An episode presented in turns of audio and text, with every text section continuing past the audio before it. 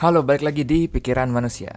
Kali ini agak beda kayaknya, karena uh, hari ini aku mau monolog aja. Episode ini mungkin apa ya bentuk usaha untuk ngebalikin episode yang harusnya tayang pas uh, libur panjang kemarin. Uh, terus kenapa kenapa gitu? Aku ngomong sendiri. Soalnya kayaknya uh, kalian bisa ngeliat dari judulnya, email kayaknya nggak bakal ngerti apa yang aku pengen uh, omongin. Jadi daripada dia haho haho gitu ya ngangong-ngangong mending jadi dijadiin monolog aja kayaknya. Jadi yang mau aku bahas kali ini adalah apa ya? Membahas dua hal yang aku suka gitu ya, dan aku combine jadi ya satu produk gitu, jadi podcast, yakni filsafat dan juga One Piece. Aku mau ngomongin ini gitu ya, salah satu alasannya ya karena emang lagi rame gitu, udah udah dari lama sih rame. Pertama waktu itu sempet rame karena uh, Gear 5-nya Luffy uh, jadi anime sekarang karena ada live, live actionnya di Netflix, uh, rame lagi nih. Jadi karena aku mau bahas One Piece, jadi bakal apa ya banyak spoiler di sini. Jadi kalau kalian yang baru mau nonton atau masih coba catch up gitu, skip dulu aja kali episode ini. Uh, selesaiin dulu komik atau animenya, nanti balik lagi sini. Gitu. Oke, okay, so sebenarnya uh, tidak perlu dipertanyakan lagi ya setiap karya seni atau apa ya fiksi itu mungkin ada unsur filosofisnya. Dan One Piece karena ini manga yang cukup apa ya luas gitu ya cakupannya dan udah ber apa ya seribu episode ya gitu. Dan tiap arc juga memiliki tema-tema yang berbeda gitu ya. Ada yang tentang perbudakan ada yang apa ya kehilangan teman pengkhianatan atau apalah gitu. Jadi daripada kita bahas semuanya kayaknya nggak bakal kelar gitu.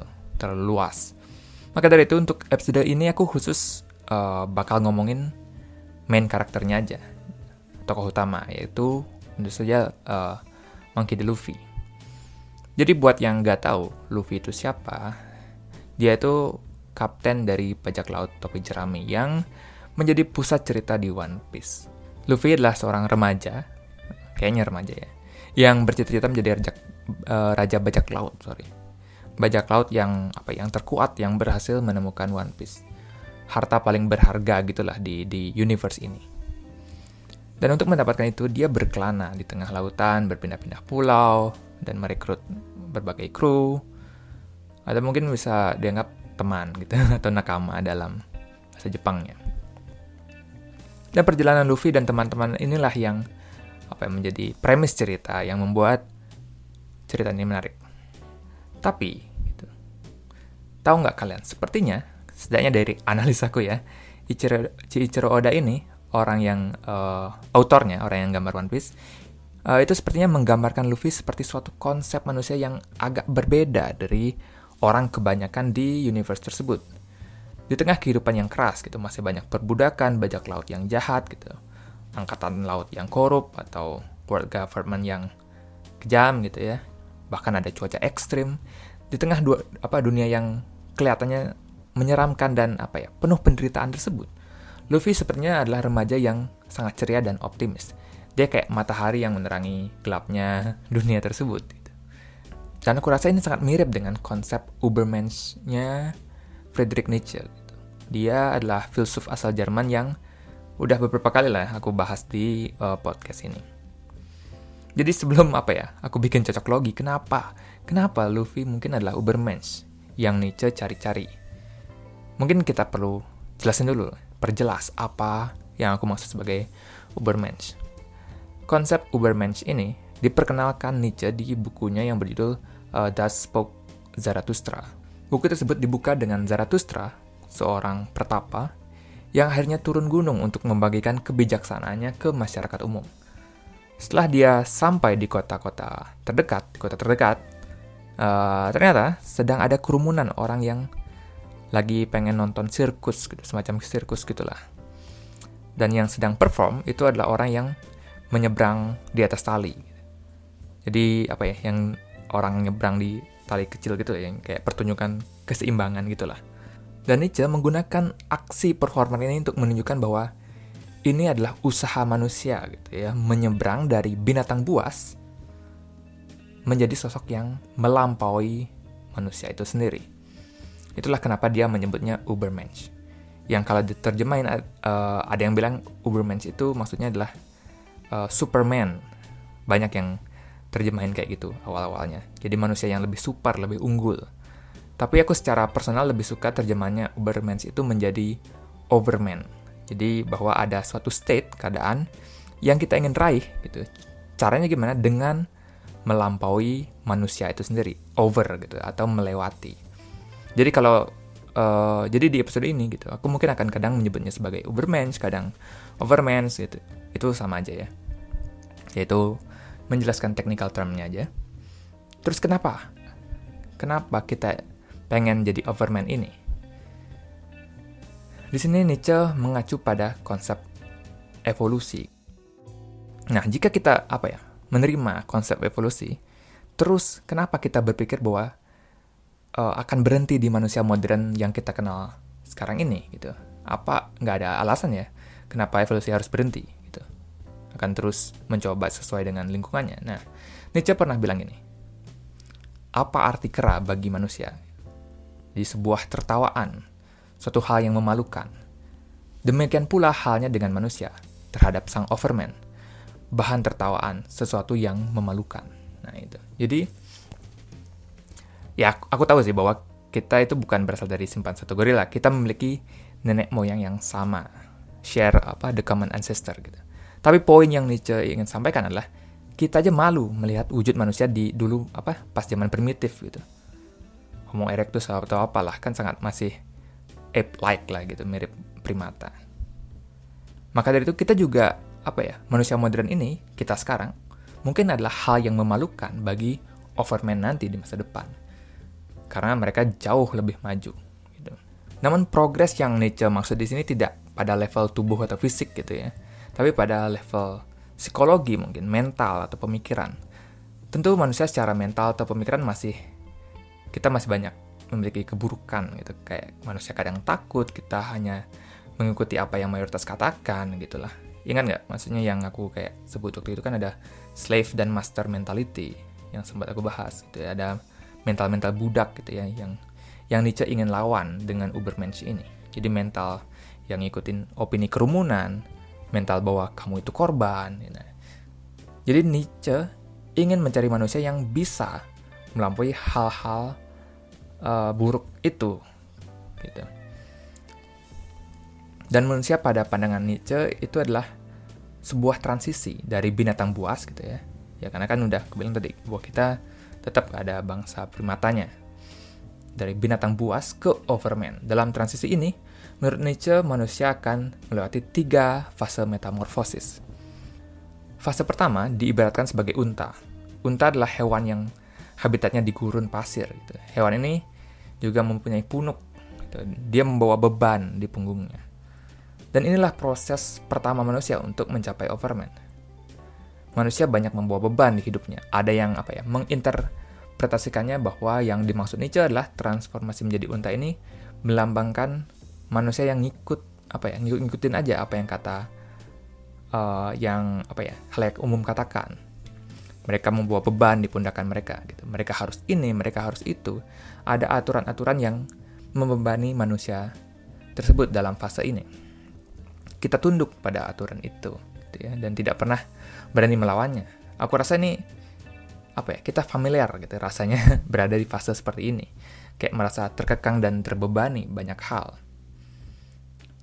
Nah, kalau apa ya? Mungkin dikaitkan ke One Piece sedikit ya ini masyarakat pada umumnya yang tunduk pada uh, pemerintahan dunia atau world government supaya nggak nggak ada masalah lah gitu sama angkatan laut dan beberapa apa dan takut juga pada bangsawan dunia di sana ya itulah nurut-nurut aja namun di antara yang nurut-nurut itu pasti ada yang fase di mana kita ingin melawan dan fight back gitu mengatakan tidak gitu nah inilah saat di mana manusia bertransformasi lagi menjadi fase kedua yakni menjadi singa. Gitu.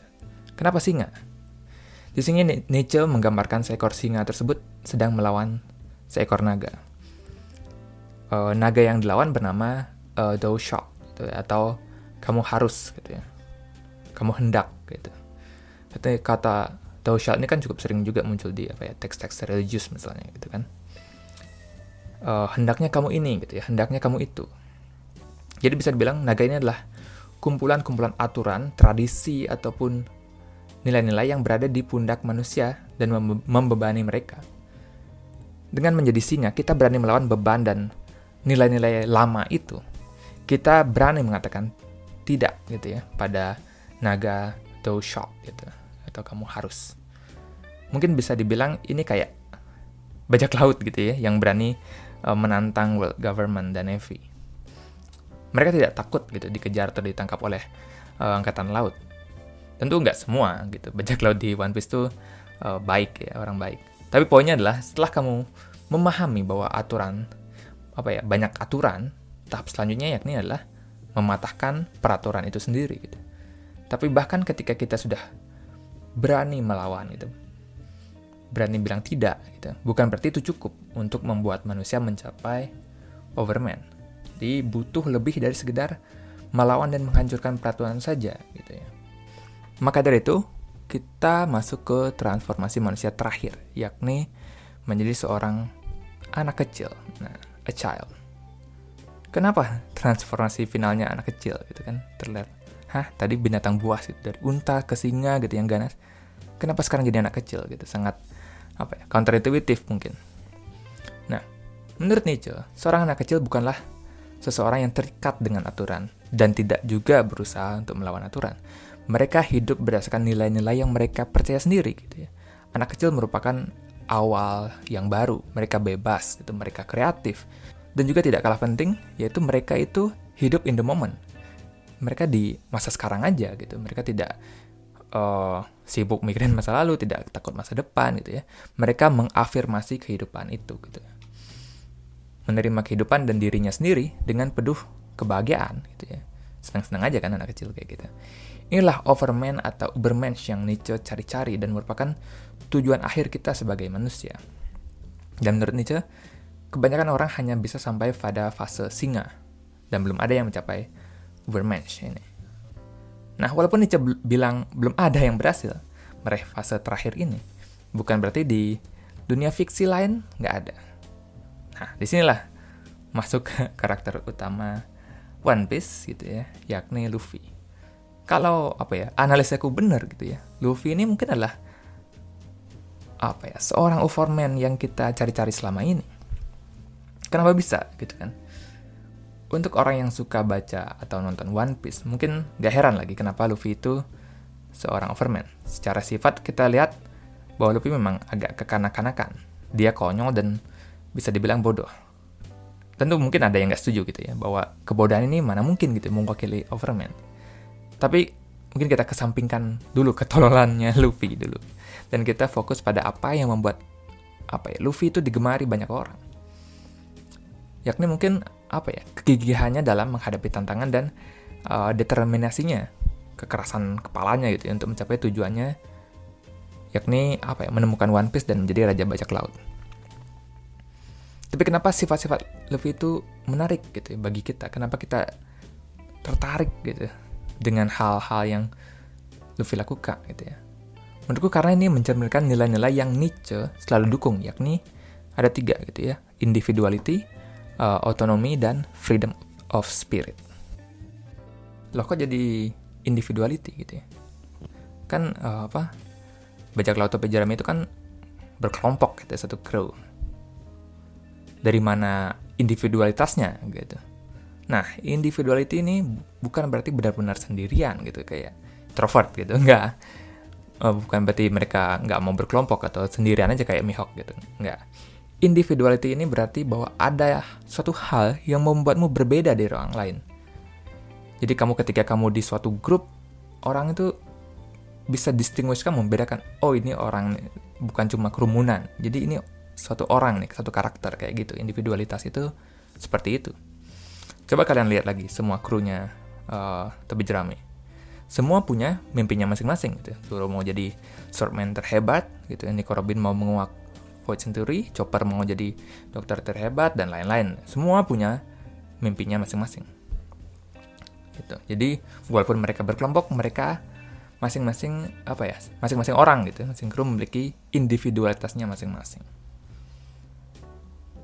Terus apa yang aku maksud sebagai otonomi gitu ya, nilai kedua yang membuat kita tertarik dengan Luffy ataupun apa ya kru topi jerami ini bahwa dalam filsafat politik gitu ya, personal otonomi ini bisa diartikan sebagai kualitas seseorang untuk menentukan atau mengontrol hidupnya sendiri.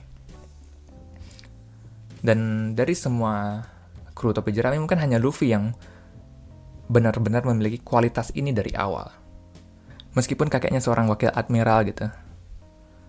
Di angkatan laut dan selalu nyuruh dia untuk join angkatan laut gitu. Dia nggak mau gitu. Padahal tinggal uh, dibilang aja sama kakeknya, ini cucuku pasti langsung boleh gitu ya. Jadi dia nggak perlu nyogok nggak deh.